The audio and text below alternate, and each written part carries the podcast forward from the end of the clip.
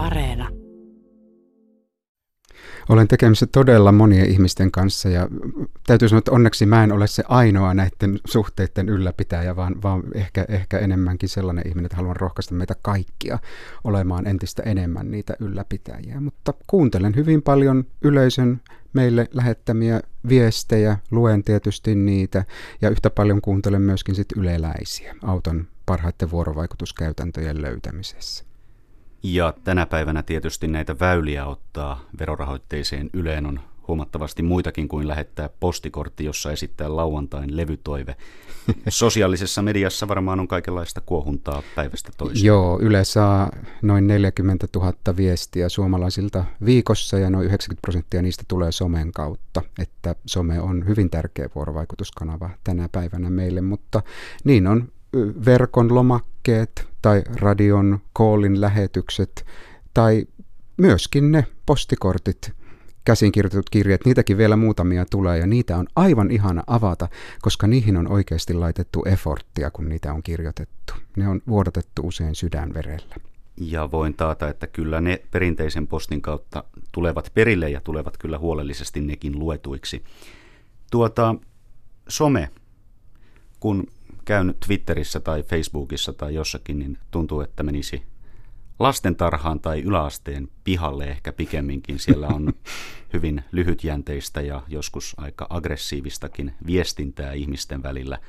Nopeasti taannutaan ihan pikkulasten tasolle, vaikka oltaisiin fiksuja journalisteja, tutkijoita, politiikan, äh, po- politiikan ja liike-elämän ihmisiä.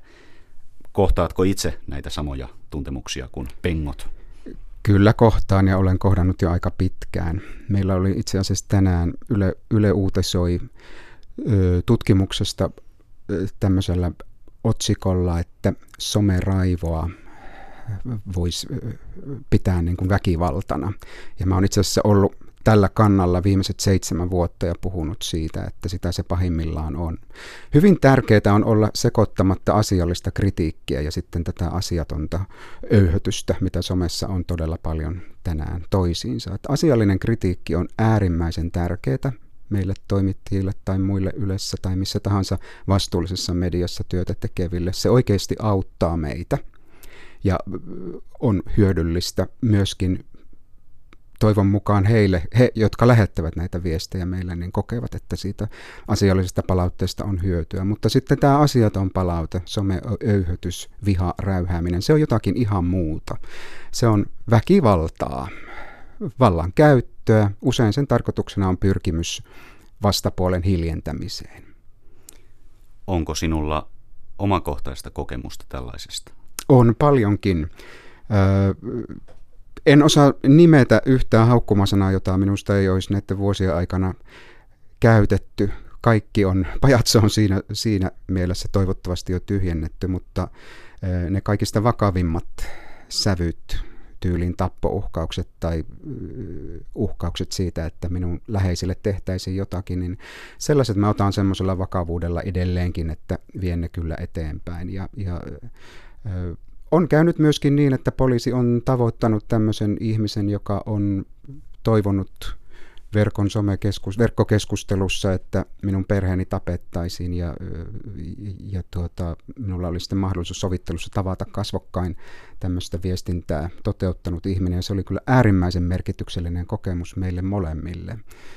Minulle ehkä päällimmäisenä siitä jäi mieleen se, että kun hän oli aikansa kuunnellut sitä, minulta, että miltä tuntuu olla tämmöisen viestinnän kohteena, niin hän hiljeni ja sanoi, että hän reagoisi itse ihan samalla lailla kuin mitä minä olin reagoinut, jos joku olisi kirjoittanut hänen perheestään samalla tavalla kuin mitä hän oli kirjoittanut minun perheestäni. Ja sen jälkeen hän pyysi tekoaan anteeksi ja se oli hyvin vilpitön anteeksi pyyntö ja mä oon vakuuttunut siitä, että hän ei tule kirjoittamaan vihapuhetta enää koskaan. Ja se kokemus oli hänelle varmasti ikimuistoinen, mutta niin se on kyllä minullekin, että minulle ehkä se suurin, voisiko sanoa, järkytys oli se, että kohtasin niin omat ennakkoluuloni siitä, että millaisia tämmöiset vihapuheen kirjoittajat voivat olla, että he eivät suinkaan kaikki ole uusnatseja tai jotain niin kuin tämän tyyppistä, mitä ehkä ensin voisi ajatella, vaan tämä henkilö oli ihan tavallinen suomalainen perheen isä, jolla on itsellään lapsia.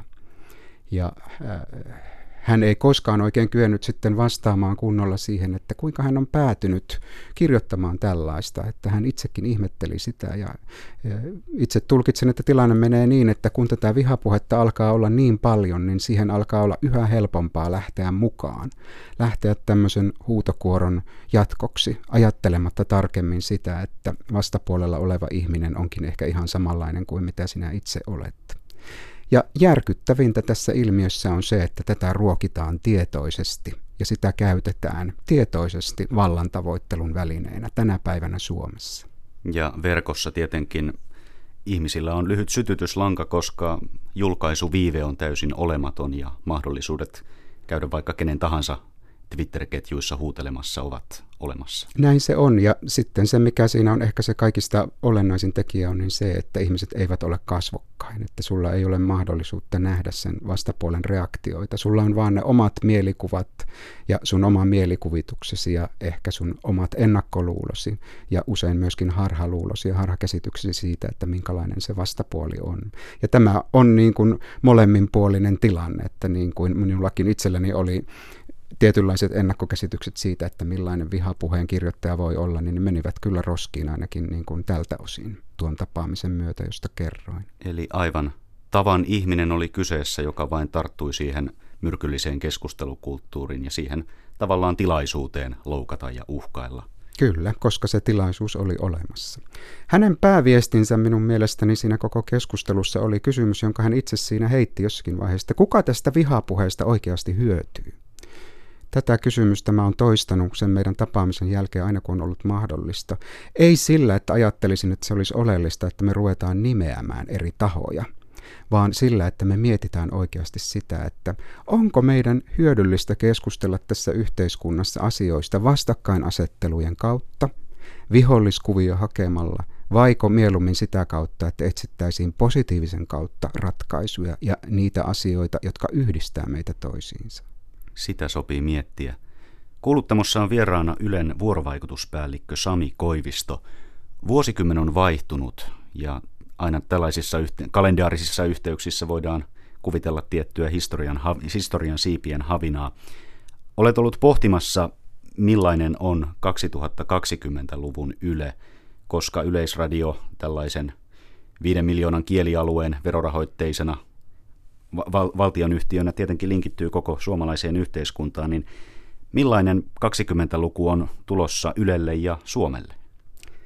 Mä uskon, että Yle tulee olemaan jatkossakin kaikista merkittävin suomalaisen kulttuurin ylläpitäjä. Tämä voi olla vähän pompoisesti sanottu, mutta mä olen sydänjuuriani myöten tällä kannalla ja olen sitä mieltä. Ja jotta me voidaan sitä tehdä, niin meidän täytyy kyetä entistäkin tarkemmalla korvalla kuuntelemaan suomalaisia, olemaan heidän kanssaan vuorovaikutuksessa.